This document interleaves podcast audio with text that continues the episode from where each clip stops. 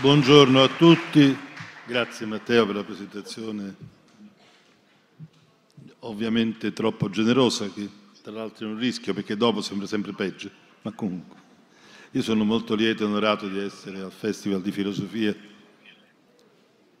di Modena, Carpi e Sassuolo. La filosofia è la mia vita più o meno da sempre, diciamo così. E per me è un mestiere, cioè bisogna lavorarci in tutti gli ambiti, anche quello delle applicazioni. Una volta, andando da un notaio, dissi che mestiere fa, che professione? Io dissi filosofo. Lui rispose, ma non è un lavoro, è per lei, dico, per me sì. Perciò questo è il mio luogo naturale, diciamo. Ci vengo raramente, però è il mio luogo naturale perché per me parlare di queste cose, fare queste cose è quello che è come respirare, diciamo, è quello che io faccio normalmente. Prima di cominciare devo però fare un ricordo che è sempre una cosa triste, mi dispiace di coinvolgere in una cosa triste, ma due cari amici che non ci sono più. Uno è Remo Bodei, che tanto ha dato a questa istituzione, a questo festival. Era un grande, era un grande. Io, io ho avuto il piacere di lavorarci, era una di quelle persone che non potevi che ammirare. Una volta mi ricordo, gli dissi, se fossi il padrone di università, ti comprerei subito come professore, perché tu potresti fare 25 materie di filosofia, perché sai tutto. Era impressionante da questo punto di vista. Eh, grande capacità analitica e teorica, ma anche una curiosità intellettuale impagabile. Il secondo è Salvatore Veca, che era il mio migliore amico nell'ambito filosofico, diciamo così, e non solo. Perché ha svolto proprio in questa sede una lezione bellissima sulla giustizia e tutto, si, tutto, sommato mi ha convinto a farne una leggermente diversa, poi vi dirò, non è un libro giallo, vi dirò subito di che si tratta. Il terzo è John Rawls, che era un amico e un maestro, un uomo strano, schivo, timido, imbranato, come non potete immaginare. Io sono imbranato, ma lui proprio era un altro tipo di imbranatura.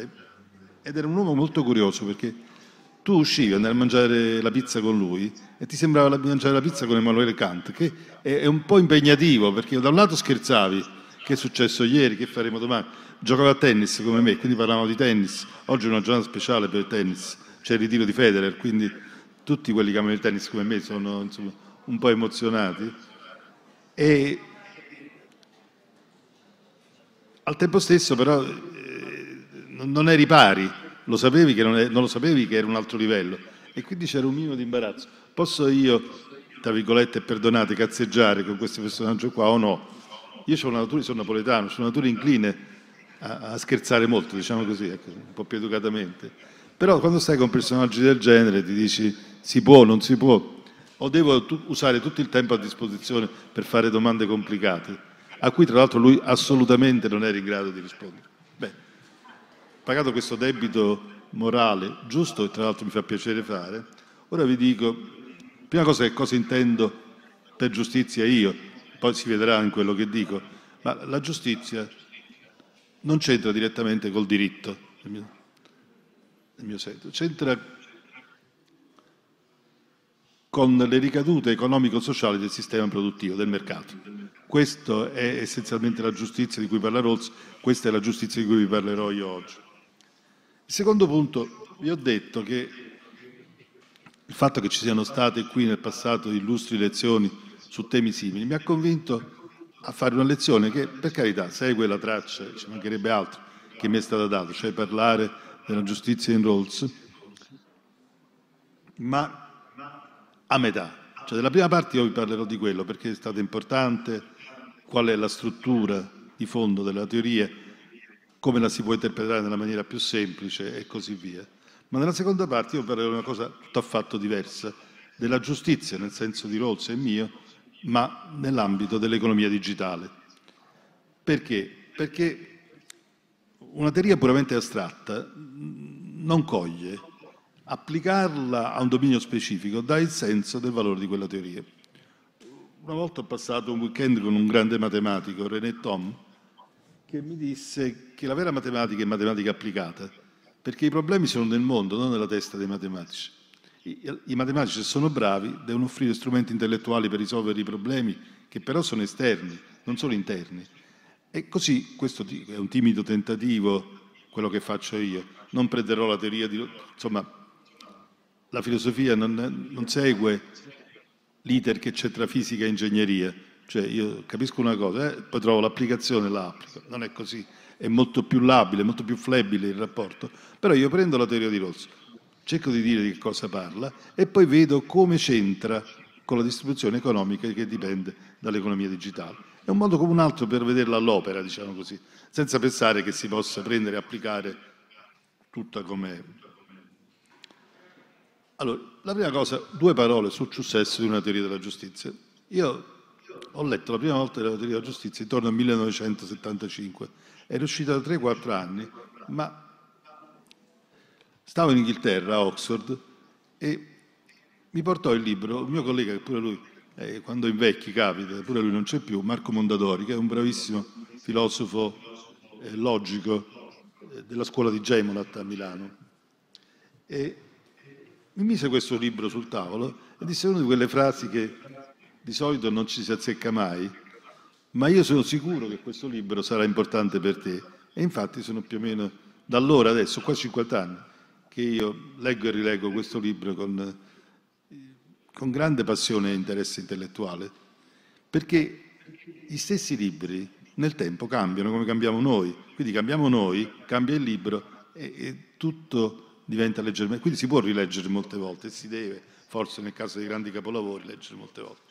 Ma la cosa strana fu, non che a me piacesse il libro, tutto sommato, come ho detto all'inizio, io questo faccio, è difficile che possa essere coinvolto molto da un libro sull'agricoltura, che pure è una cosa molto seria, eppure mi piace, però insomma, francamente non è il mio campo. Invece lì andava proprio in quel tipo di filosofia che a me interessava e succede quello che Remo avrebbe chiamato un Anerkennung, cioè un riconoscimento. Insomma, io avevo gli stessi problemi, solo che non sapevo affrontarli così bene. E quando vidi quel libro e lo cominciai a leggere, dissi, ma questo lo pensavo pure io, ma questo l'ho sempre detto pure io, eh, solo che il livello era più profondo e più importante. Quindi sono quelle soddisfazioni enormi. Avevo pensato sempre cose del genere, non le sapevo dire, non le sapevo esprimere in quella maniera così sofisticata. Penso che sia il massimo che possa capitare, perché è proprio bello. Infatti una delle prime cose che fu, fu andare a trovare Rawls a Harvard, ma al di là di questo rimasi completamente coinvolto. Ma dicevo, questo più o meno ce lo possiamo spiegare? Sì, insomma, faccio quello. Io sono sempre stato vecchio socialdemocratico liberale, quindi il libro era in quell'ordine di idee e si capisce che c'era una corrispondenza. Però la cosa incredibile è che quest'uomo schivo, imbranato quanto altri mai, autore di un libro lungo, difficile, incasinato, pieno di filosofie, ebbe un successo incredibile. Questa è la cosa strana. Non il successo di Fiorello, un successo certamente di elite, però un successo enorme, tradotto in cento lingue diverse, ma al di là di questo negli Stati Uniti creò un condicio sine qua non per poter parlare di teoria politica e di filosofia sociale. Chi non l'aveva letto era fuori gioco, diciamo così. Robert Nozick, che pure è stato uno dei critici più profondi di Rawls, scrisse nel capitolo 7 del libro Anarchia, Stato e Utopia, che era un libro essenzialmente diretto a criticare Rawls, esattamente questo. E chi non ha letto e capito la teoria della giustizia di Rawls non può leggere e capire filosofia politica. Quindi, insomma, la moda, ma non solo, andò a chiappò i psicologi, convinse gli economisti, un convegno mondiale di economia a cui ho partecipato a Columbia University a New York, il tavolo in cui ero seduto io, c'era un tavolo Adam Smith, un tavolo David Riccardo, un tavolo John Maynard Keynes e c'era un tavolo Rawls. E i sociologi, ovviamente i giuristi costituzionalisti e i filosofi del diritto. Quindi ci fu un impatto straordinario. Perché questo impatto avvenne? Ovviamente la prima parte è quello che sappiamo, che ci fu l'impatto. Il perché non lo sappiamo, diciamo così. Si può ipotizzare che il libro che è stato scritto tutto sommato negli anni, non tutto, ma la, la versione finale sicuramente sì, è stata scritta negli anni di quello che dalle parti nostre abbiamo chiamato il 1968, aveva dentro di sé la turbolenza di quegli anni, però la metteva a regime, la metteva a regime nella liberal democrazia. Sostanzialmente era una riconciliazione. Ora, io nel 1968 avevo 20 anni, quindi insomma, con tutti i deficit di memoria che capita agli anziani, mi ricordo benissimo come era, e c'erano due cose che secondo me erano molto evidenti. Era una cosa meravigliosa dal punto di vista del movimentare la società, del renderla diversa da prima, da far entrare la qualità della vita in concorrenza con la quantità dei soldi. Ecco. Questo era decisivamente importante, nello svecchiare il costume. Fu una cosa incredibile da questo punto di vista, meravigliosa e dovuta. Spesso parliamo anche oggi di rapporto tra giovani e anziani e in Ethos, cioè la cosa più bella di Ethos, che lui gentilmente ha citato prima, il centro studi che io ho fondato e dirigo, è Ethos Young, che sono 50 ragazzi con cui noi quotidianamente parliamo e ci confrontiamo. Quindi il, il confronto è indispensabile, è necessario sia per i giovani che per gli anziani, però lì c'era proprio un aspetto speciale di questo.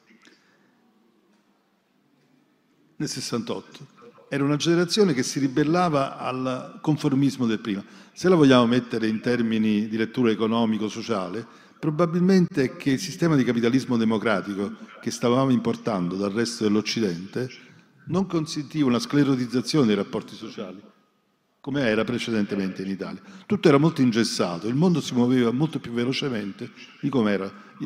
Io ricordo all'università si entrava tutti in fila e ci si sedeva per i rami. Il professore prima seguito dagli assistenti, poi gli studenti più anziani, poi gli studenti più giovani. Non c'era niente di male, ma non si poteva parlare mai con un professore in maniera normale, insomma. Era tutto, eppure con i genitori era complicato, quindi era tutto molto ingessato rispetto a un mondo che si muoveva più o meno sulla scia degli Stati Uniti, eh, blue jeans e magliette colorate.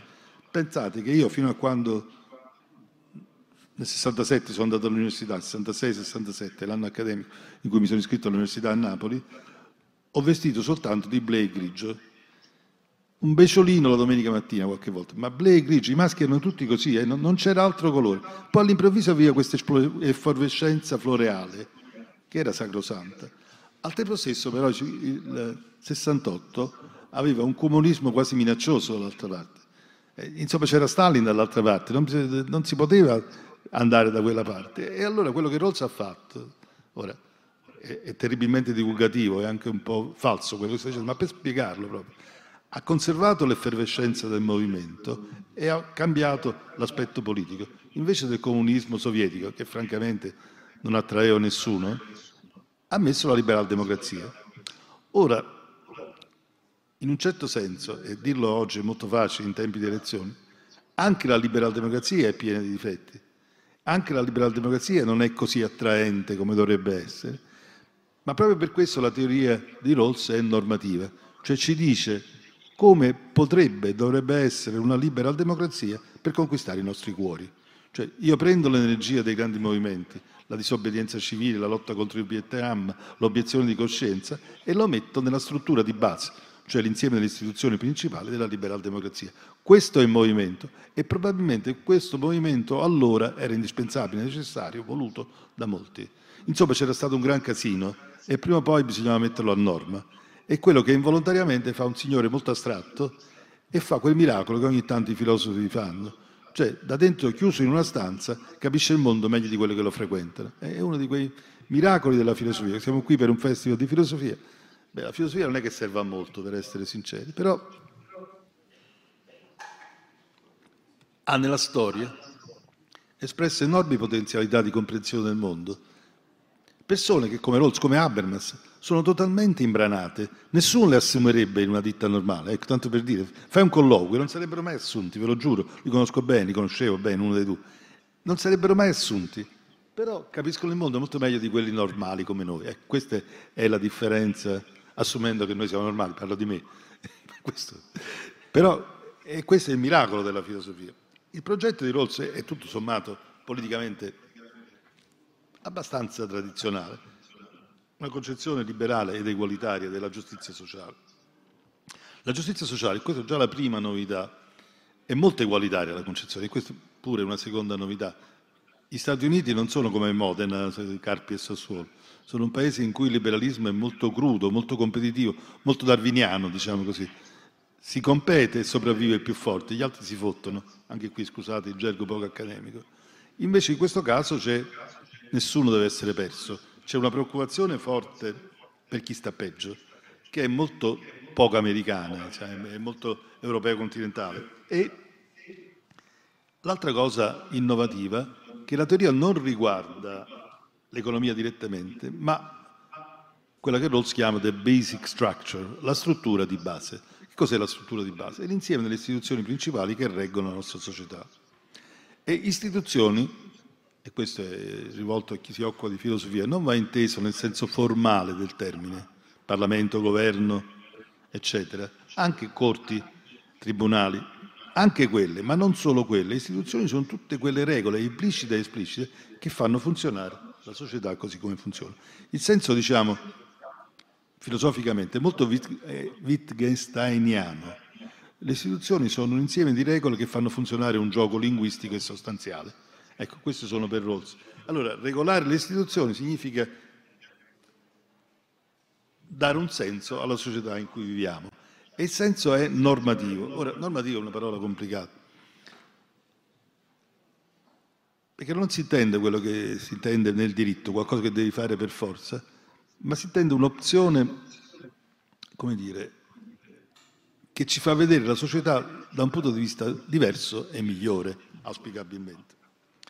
La società di Rawls è un, un'intrapresa cooperativa, significa che dobbiamo cooperare tutti e deve avvantaggiare perciò tutti i suoi membri, questo è molto importante. Qui ci sono state molte critiche e potete già immaginare, non so quanti di voi siano stati dagli Stati Uniti, ma sapete com'è, insomma lì, come dicevo, l'idea è si lotta, chi è più forte vince.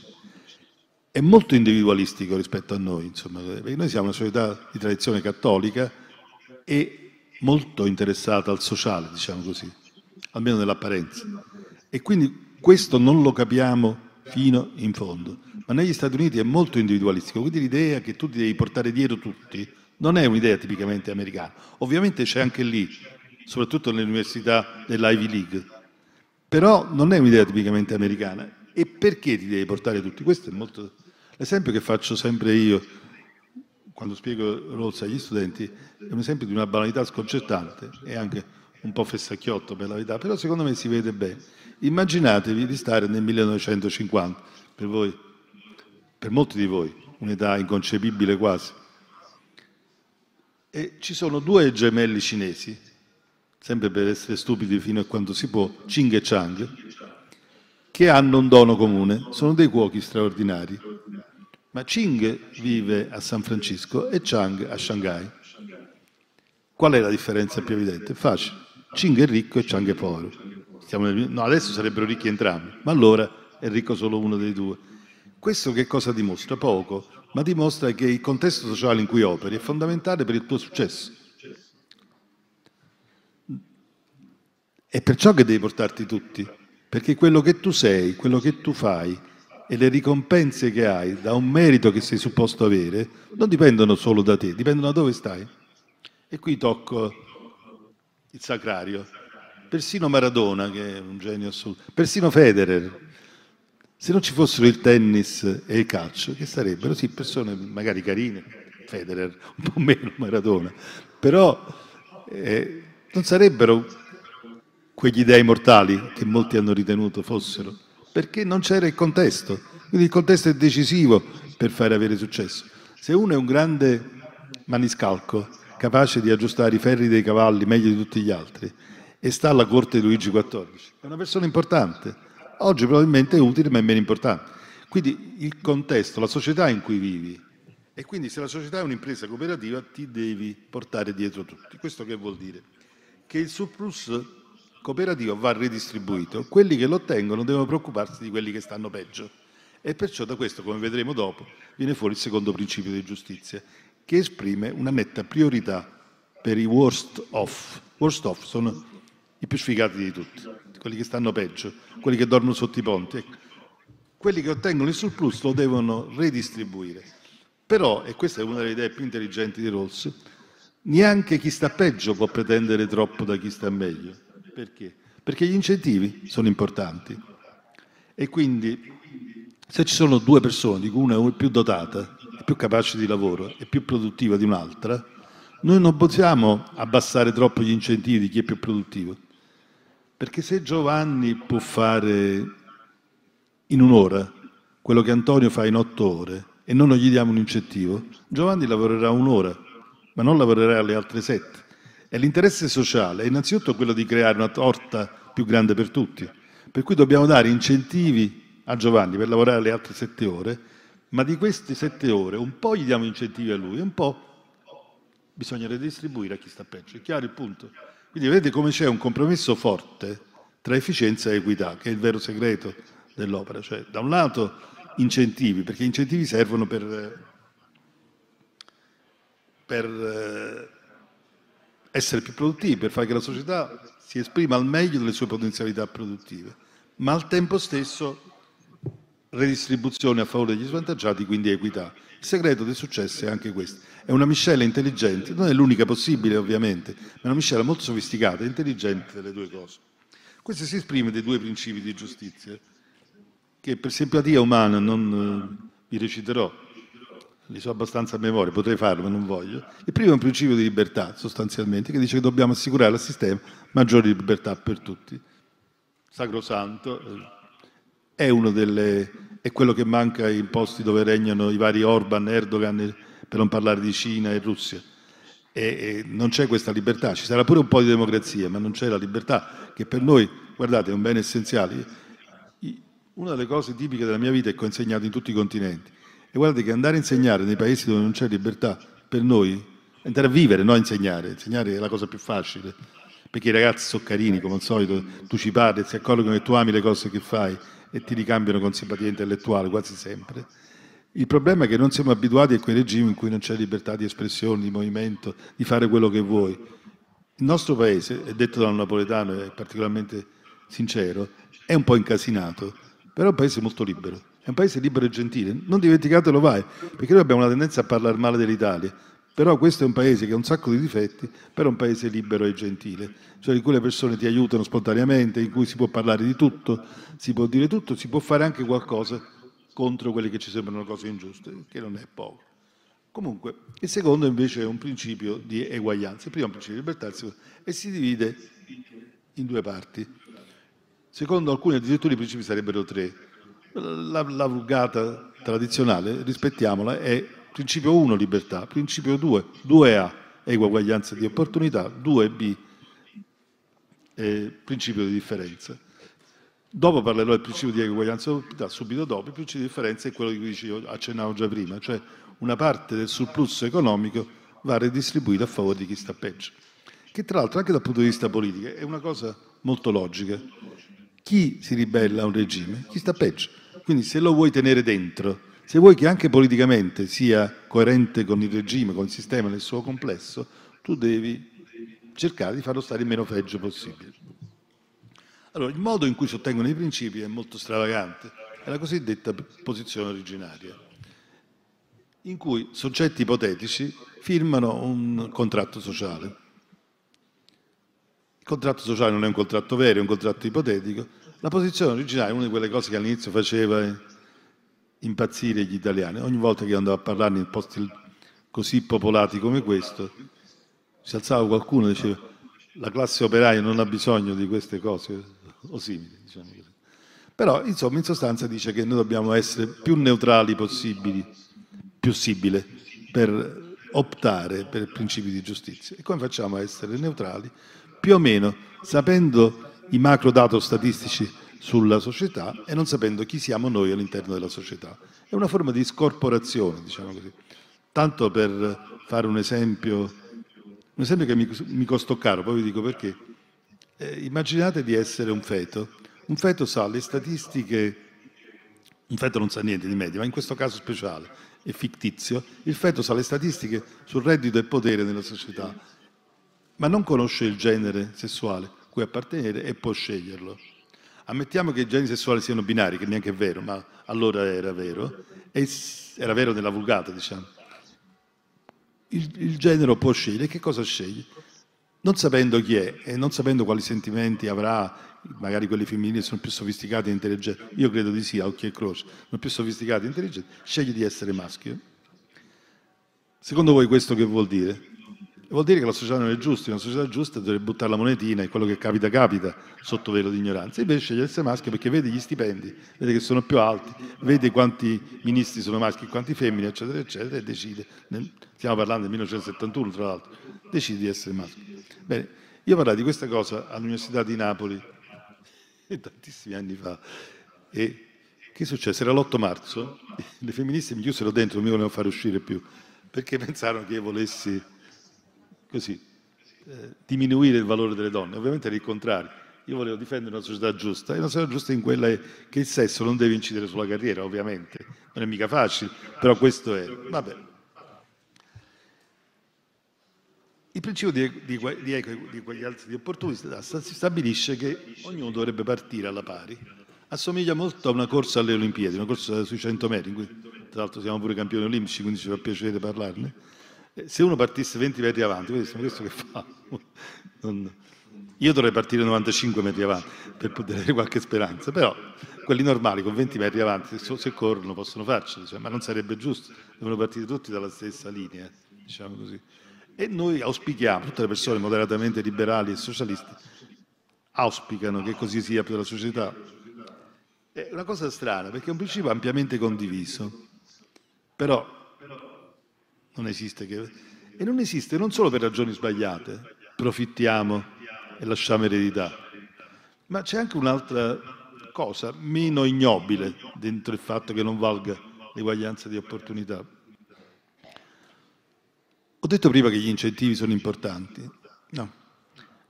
E che incentivo economico a uno che ha l'età mia? Io ho quasi 75 anni. Che incentivo economico gli puoi dare? Beh, quello che lasci qualcosa a tuo figlio, a tuo nipote. E, allora tenere allerta dal punto di vista economico anche le persone anziane può non essere sbagliato.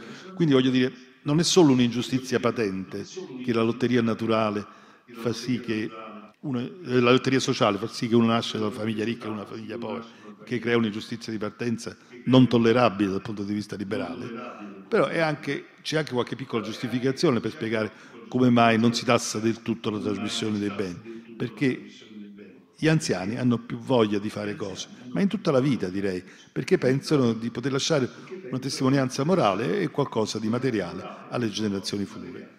Ma la, la cosa importante dell'eguaglianza di opportunità è che molto condivisa spiritualmente è difficilissima da applicare praticamente. In sostanza non c'è società del mondo in cui partono tutti allo stesso livello. Quando i miei studenti mi chiedono, professore, che, qual è la cosa migliore che posso fare? Sembra strano, ma me lo chiedono e io gli dico, scegli dei genitori carini, intelligenti e aperti alla cultura e alla diversità. Eh, qual è il paradosso? Che non si possono scegliere i genitori. È lotteria.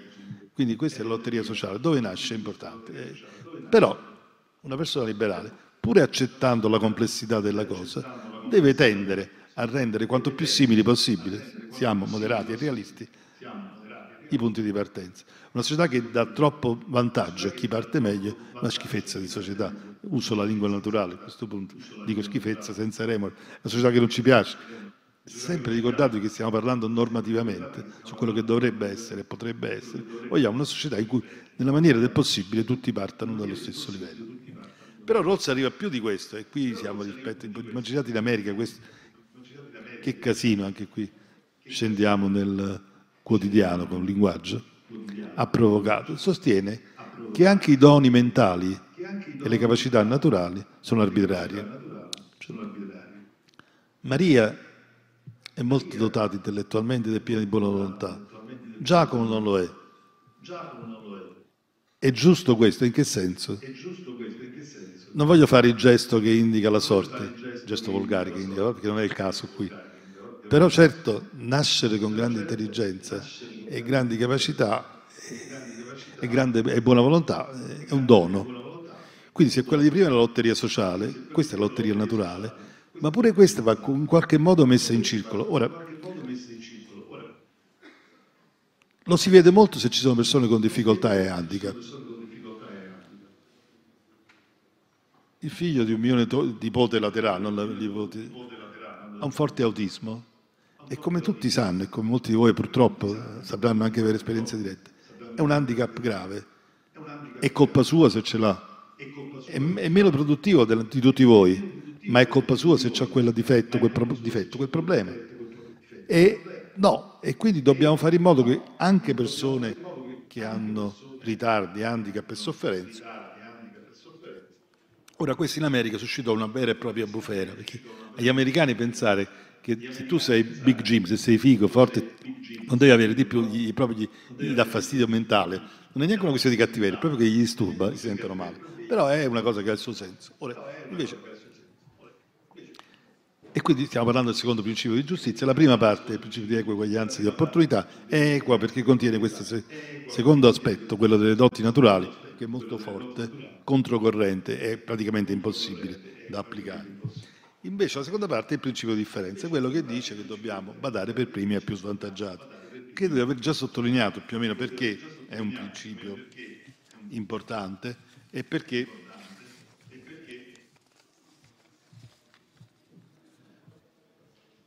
riconcilia la società con se stessa. Stiamo sempre in fase preelettorale, chiaramente non voglio parlare di quello, però capirete che come in Francia, Mélenchon e Le Pen, c'è un'enorme quantità di protesta che tutto sommato è antigovernativa e premia i che denunciano la protesta. Ora, questo sta succedendo pure da noi. Il secondo principio di giustizia, la parte B, secondo principio di giustizia, cioè il principio di differenza, dando un primato ai più svantaggiati, in qualche modo rende la libera democrazia più solida, perché tutti sono inclusi nel sistema.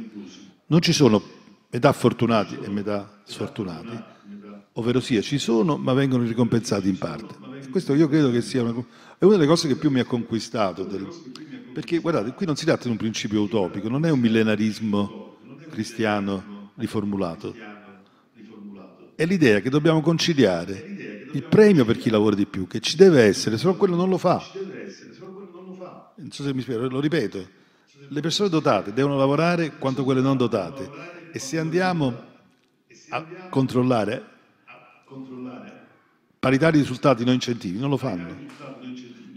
L'unico modo è dargli qualcosa, ma questo qualcosa deve andare innanzitutto a chi non ce la fa. Questo io credo che sia, credo che sia una, questa, una cosa difficile da realizzare, ma che nel cuore tutti sentiamo che c'è un profondo senso di questo. La cosa interessante di Rawls è l'equilibrio tra la preoccupazione per il sistema, diamo gli incentivi, e la preoccupazione per i poveri, diamo di più a quelli che non ce la fanno. E credo che sia una questione di grande equilibrio morale, diciamo. Rawls, con, come ho detto, era imbranato, ma il preside di facoltà di Harvard, quando mi andai a insegnare là, disse, senti Sebastiano, questo sembra che non capisce niente, sembra che ha la testa già le nuvole, ma quando in facoltà nasce uno di quei problemi che non sappiamo come diavolo si deve fare e risolvere, io gli telefono e quello mi dice sempre una cosa sensata e noi più o meno facciamo quello che lui ha detto. E non perché è bravo, è importante, ma semplicemente perché ha un buon senso nascosto. Ecco, io credo che questa soluzione vesta di una complicata visione teorica una cosa che tutti noi, a luce di buon senso, capiamo e in qualche modo condividiamo. Io su questo, mi permette di esprimere un'opinione personale, penso che Rossi si preoccupi anche troppo degli incentivi, cioè per carità fa benissimo a farlo, dà tra l'altro una patina di realismo a una teoria che è molto normativa, quindi molto parzial, parzialmente utopica, ma anche qui io credo che l'utopia sia una cosa sacrosanta, vivere senza utopia è come vivere senza speranza. Noi tifosi del Napoli lo sappiamo, sempre, diciamo che Napoli vince sempre e non vince, però... Eh, però per i giovani soprattutto avere la speranza di un mondo migliore è una cosa necessaria. Però c'è così bisogno di dare incentivi materiali alle persone. Io sotto sotto nutro una speranza che sì, si può dire, ma non è, politica in senso stretto, è morale essenzialmente. Cioè quella che col passare degli anni la gente si convinca che non contro solo gli incentivi materiali, cioè avere un surplus di reddito o potere, ma anche gli incentivi morali. Sentirsi ricompensati da quello che fai. Se guardate i più grandi psicologi del mondo che si occupano della depressione, voi vi accorgete che non ci sono persone che fanno attività altruistiche che soffrono di depressione. È una terapia, è una cosa molto interessante.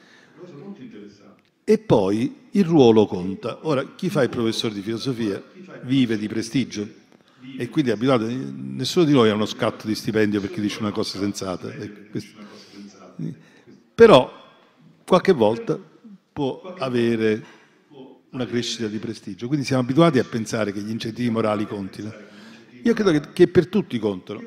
Facciamo un esempio banale, sempre per il, il mio stupido lavoro, diciamo così. Non è meglio fare il preside che il bidello? Il bidello è molto utile, tra l'altro, e se lo fa bene serve a molto. Però quasi tutti preferiscono fare il preside a Binello. C'è bisogno di dargli uno stipendio sei volte maggiore? Forse basterebbe uno e mezzo, eh, due. Ora, così detto è molto facilone. Però pensate che ci sono dei posti del mondo in cui non proprio così, ma qualcosa, soprattutto i paesi scandinavi, insomma, dove non proprio così, ma un pochino, c'è un profondo senso dell'uguaglianza, se non altro civile. Io non dimenticherò mai, una volta a un convegno in Danimarca, venne la principessa reale, la figlia del, dei regnanti, e venne in bicicletta. E non c'era neanche un giornalista, non c'era un'agenzia di stampa, non c'era nessuna pubblicità da fare, era semplicemente normale. Ah, nessuno era sospreso, era, era normale. Beh, insomma, questo, un mondo in cui si facesse così sarebbe un po' meglio. Ma non per andare sui giornali e dire io vado in una, in una, una vecchia uno scassata, che faccio? Io vado in una vecchia uno scassata? Ma non per andarla a dire in giro, ma perché ci sono tante soddisfazioni della vita fare del bene agli altri e fare una carriera onorata e avere qualche risultato intellettuale non sono cose inutili, diciamo così, sono cose che pure contano. Naturalmente il passaggio da incentivi economici e materiali a incentivi spirituali e morali è lungo e siamo secoli lontani dal raggiungerlo. Però ancora una volta io penso che la speranza deve riscaldare i cuori e tutto sommato, siccome la cosa non è folle, è semplicemente molto difficile, ma non è folle, averla dentro come un surplus di energia culturale da poter in caso di capiti da usare, secondo me non è un male. Ma ora passo alla seconda parte in cui parlerò dei stessi temi di efficienza ed equità, ma nell'ambito digitale.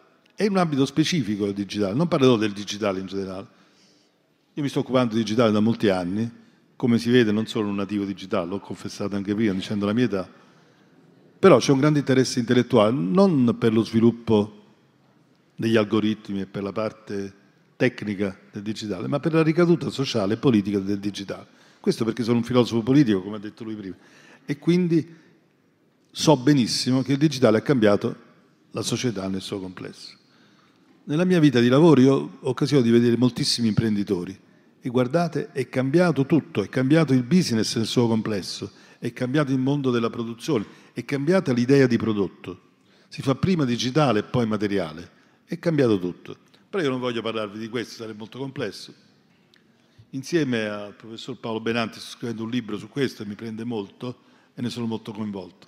Ma non è questo, io volevo parlare di una cosa più piccola, ma a mio avviso non banale, che è la distribuzione economica che viene fuori, quell'aspetto del digitale che possiamo chiamare il digitale in senso stretto, cioè il digitale delle compagnie che, che vivono e lavorano di, del digitale. Parlo di compagnie che tutti conoscete, sono compagnie enormi che hanno bilanci più grandi di Stati, Microsoft, eh, Google, Facebook, mettiamoci pure TikTok. Io, io non andrei a fare discorsi di filosofia su TikTok, però insomma, si usa molto. Tutte queste cose qui guadagnano soldi incredibili. Allora, qual è il problema? Che una, un prodotto più noto e un po' più funzionale di altri riceve una ricompensa un milione di volte più alta degli altri concorrenti. E di noi che bene o male forniamo il materiale, non so se è chiaro, la distribuzione, qui ci vorrebbe un grafico ma non fa niente, si chiama sempre in inglese, winner take all distribution. In realtà è un winner take most, perché non take all, non prende proprio tutto, ma prende gran parte di tutto. Però è interessante che chi ha successo in questo chi ha avuto successo nel tempo, prende spropositatamente di più degli altri ed espropria gli utenti di parte dei propri dati in maniera tacita, diciamo, e segreta. Allora, ci sono due possibili distribuzioni, ce ne sono infinite, ma due sono molto archetipiche. Una è questa, winner take all. Immaginate un rettangolo grande grande, un rettangolo piccolo piccolo. Le piattaforme prendono tutto e le persone poco. Ma senza andare troppo lontano, anche se, se guardate Uber, che è una piattaforma notoriamente di servizi simili a quelle dei taxi, l'autista guadagna poco, la piattaforma guadagna molto. Se, date, se prendete Glovo, quello che manda i pasti a casa, è lo stesso la piattaforma è ricchissima, quei poveri disgraziati che vanno in bicicletta e portano le pizze sono poveri. Quindi è un sistema che va tutto a monte il reddito. No? a fronte di questo ci potrebbe essere una restrizione a forma di curva a campana, così. Sapete cos'è una curva a campana? È una curva così. Qual è la caratteristica principale della curva campana contrapposta a quella al grafico e al senso della distribuzione winner, take all o most, è che è più egualitaria. Più persone nella winner take all, pochissimi guadagnano moltissimo e moltissimi guadagnano pochissimo. Mi scuso per l'uso eccessivo del superlativo. Il, nella curva a campana invece c'è una maggiore ridistribuzione per la classe media. Il, se volete, questo è un, un ricordo di quello che diceva Hegel in, un libro bellissimo che è sistema d'epoca, se ricordo bene, e comunque mi ha detto molte volte parlando del mercato. Il mercato fa che la distribuzione sia winner take all e non a campana, ma il mercato ha sempre ragione.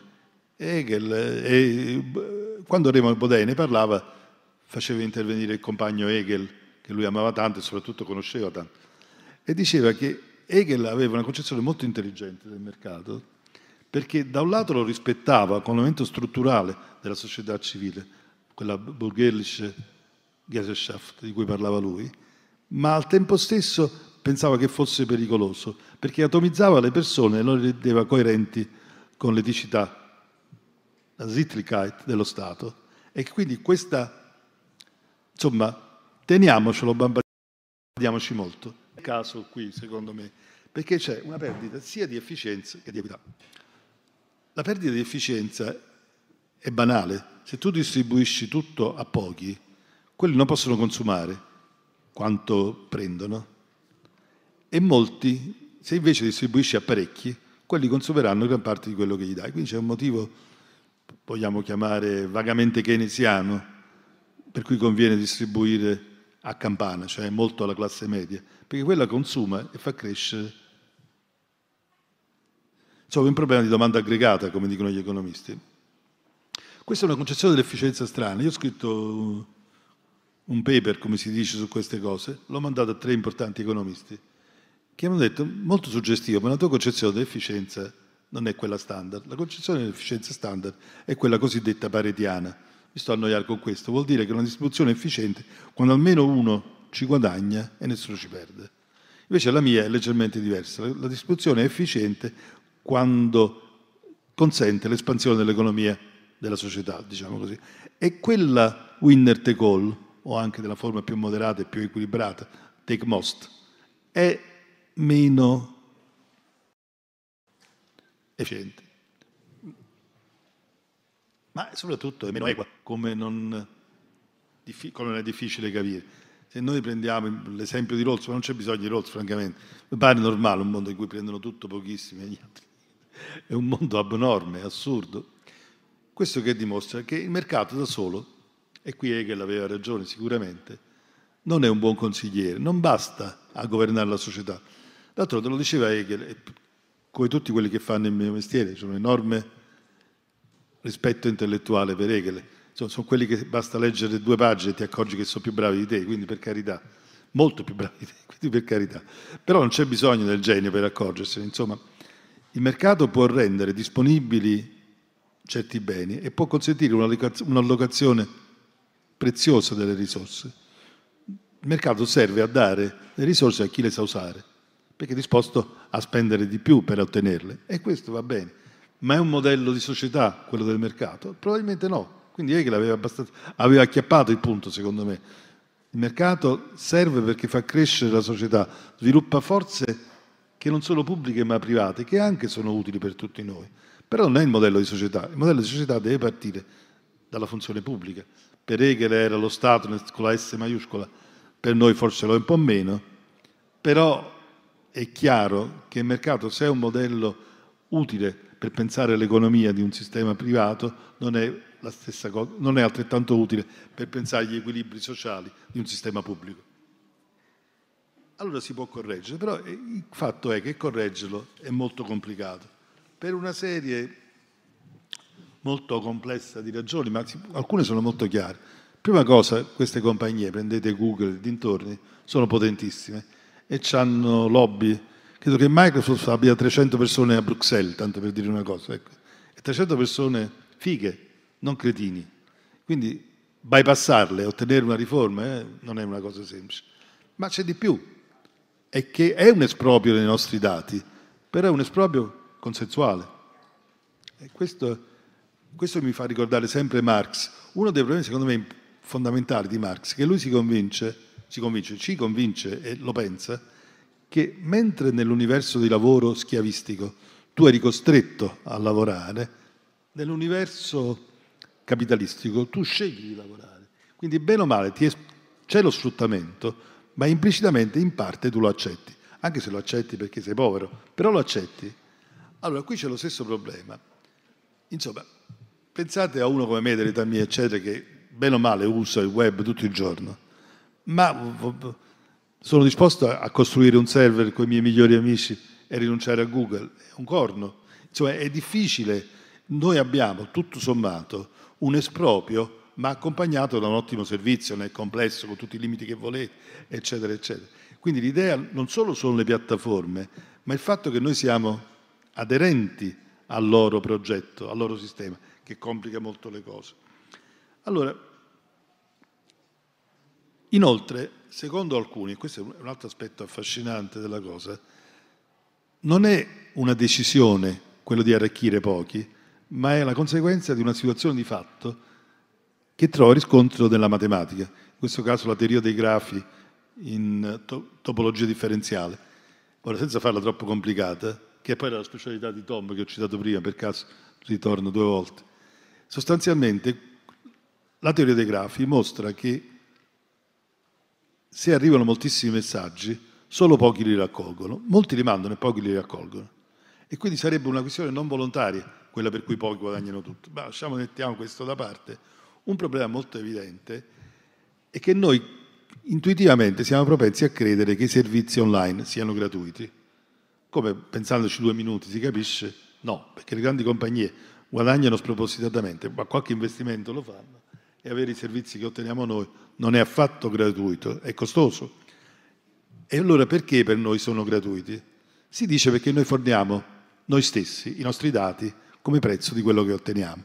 Ma non è così semplice, perché figuratevi quanto valgono i dati miei, zero per zero. E non solo i miei, di tutti noi. E che c'è la pubblicità in mezzo tra le piattaforme e noi, c'è di mezzo la pubblicità che paga il sistema. Un po' curioso, esteticamente non è proprio il massimo, però c'è un problema più grosso. Se pagassi io, controllerei quello che pago. Se paga Pantalone, io non controllo. Questo è il problema fondamentale. Mettiamo che 30 anni fa mi propongono un, AB, un nuovo ABS per l'automobile, non c'erano nell'automobile di default, nello standard non c'era. Io mi convinco che l'ABS è uno strumento utile come e decido di spendere l'equivalente di 1000 euro per comprarmene uno e montarlo sulla mia automobile. Però io lo provo, lo vedo, lo guardo, ci penso, telefono ai migliori amici, chiamo il meccanico, mi, ci, faccio un sacco di casino prima di comprarmelo, perché caccio i soldi. Invece, se paga la pubblicità, io me ne frego, che sarà una frase che utilizzeremo più spesso nel prossimo futuro, e sentiremo più spesso. E non faccio controlli, non faccio niente. Quindi l'idea di... Però anche qui decidiamo che la pubblicità non deve pagare tutto, ma sì che dobbiamo pagare noi. Abbiamo voglia noi di pagare invece i servizi che riceviamo gratuitamente adesso. È una situazione molto... C'è sfruttamento, come dice Shoshana Zuboff in un libro molto bello che si chiama Il capitalismo della sorveglianza, tra l'altro il privilegio del fatto tradurre dalla casa editrice della mia università, dopo lunga insistenza, perché è un libro così alto, così, però è un libro bello. Però c'è anche la, la volontarietà di essere sfruttati. Quindi, allora, per chiudere, ho parlato, parlare più di 50 minuti è un delitto all'attenzione delle persone ed è una creazione di noia non desirabile. Però voglio chiudere mettendo insieme un minimo i due punti che ho trattato. Il primo è un punto che conosco molto bene, di cui parlo da una vita, ed è la teoria della giustizia di Rawls. Chi di voi non l'abbia fatto, si legga qualcosa sull'argomento, è molto affascinante. È anche bello questa capacità di capire il mondo da fuori, che probabilmente solo la filosofia ti dà, almeno così. Dentro di me sento qualcosa del genere, per cui vivo di filosofia e ne sono contento e perciò sto bene in mezzo a voi qua. L'altro è invece qualcosa di cui ovviamente io so molto di meno e su cui sto sperimentando energia intellettuale. Ma come si possono mettere insieme? La prima cosa è la critica etica del sistema winner take all. Non funziona, non va bene. Ma anche la critica dell'efficienza. Quindi proprio in nome di quell'efficienza e quell'equità che Rawls ha messo così bene insieme nel secondo principio di giustizia, dobbiamo trovare una via. La prima cosa è equa eguaglianza di opportunità. E come si può raggiungere? Mai ci arriveremo letteralmente, ma come possiamo avvicinarci? Io credo che dando più istruzioni a tutti, certo, lo ammetto, lo ammetto, la deformazione professionale coglie chiunque, soprattutto chi ama il proprio lavoro, quindi io sono un professore e penso che l'education sia una cosa importante. Però nel mondo digitale l'education è una cosa importante. La crisi prende tutti quelli da Gli Stati Uniti sono paradigmatici da un certo punto gli operai metalmeccanici della costa orientale, diciamo il mondo di Detroit è in forte crisi, il mondo della California settentrionale, la Silicon Valley, non è in crisi. Perché? Perché sanno fare queste cose e hanno un livello più alto di istruzione. New York non è in crisi, perché? Perché ha, stesso, ha un livello più alto di istruzione. Quindi sostanzialmente ridistribuire l'istruzione a vantaggio dei worst off, dei più sfortunati, è il primo compito che il principio di eguaglianza di opportunità ci suggerisce di fare. Ma ce n'è un altro, e qual è? È quello più dolorosamente economico e quindi più difficile. Chi deve pagare per questo? Eh beh, devono chiamare le, piattaforme. Dobbiamo chiamare intorno al tavolo i signori Google, Microsoft, Facebook, eccetera, eccetera. Diciamo, noi siamo contenti di giocare in metaverso, siamo contenti di chiedere a voi tutti, io non mi ricordo i nomi con l'età, i nomi propri, sto sempre a chiedere a Google, ma come si chiama quello che faceva questo? Cioè, cioè, sì, siamo contentissimi di questo, però da voi vogliamo uno sforzo ulteriore, che voi ci aiutate a rendere la società più uguale e per farlo dovete che c'è i soldi. Ecco, secondo me questo ragionamento va fatto, dobbiamo tassare queste compagnie in nome dell'equilibrio sociale. Guardate, e con questo veramente chiudo, l'anno scorso Ethos ha organizzato il primo festival italiano di etica pubblica e Ah, ci siamo occupati di etica digitale. Il festival è stato aperto dal presidente di Microsoft, il quale ci ha detto, io gli avevo parlato più o meno di queste cose prima di venisse per chiedergli che ne pensava, e lui ci ha detto, guardate, vent'anni fa noi avremmo detto no. Ora stiamo cominciando a cambiare idea perché ci siamo resi conto di essere troppo importanti e quindi non ce ne possiamo fottere del resto della società, ce ne dobbiamo occupare. Siamo spiritualmente, economicamente e socialmente troppo importanti per consentirci quel disinteresse che avevamo prima. Inoltre siamo molto forti, molto grandi, molto importanti ancora e quindi il Far West non ci piace più. Vogliamo regole, ordine, disciplina e protezione dei più svantaggiati. Ora, detto convegno di etica, queste parole sanno di buonismo in maniera eccessiva, però secondo me c'è la speranza che qualcosa del genere avvenga e c'è la speranza che qui dentro è pieno di giovani e quindi mi rivolgo su questo caso. Io odio quello che dicono le chiese, nelle chiese ci sono solo vecchi, vabbè, se uno è religioso è vecchio, va bene lo stesso.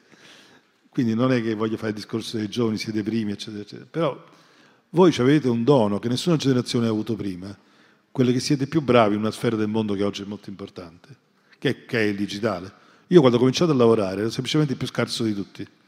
E poi lavorando, lavorando, sono diventato normale. Voi partite con un vantaggio comparativo, siete più bravi sul digitale. Ebbene, dovete capire che quello è così importante che deve svolgere un ruolo politico ed etico essenziale nella società di oggi. Questo naturalmente, come avrete capito, è un modo strano di parlare della teoria della giustizia. Io l'ho fatto semplicemente perché altri, come, tra cui Bodei e Veca, ne hanno parlato prima di me in questa stessa sede, sia pure ovviamente in anni diversi, e non volevo semplicemente ripetere un po' peggio le cose che loro avevano detto. Quindi ci ho aggiunto un elemento di quotidianità, che però secondo me serve a vedere che queste cose sono terribilmente astratte, ma c'entrano molto col modo in cui viviamo. Grazie.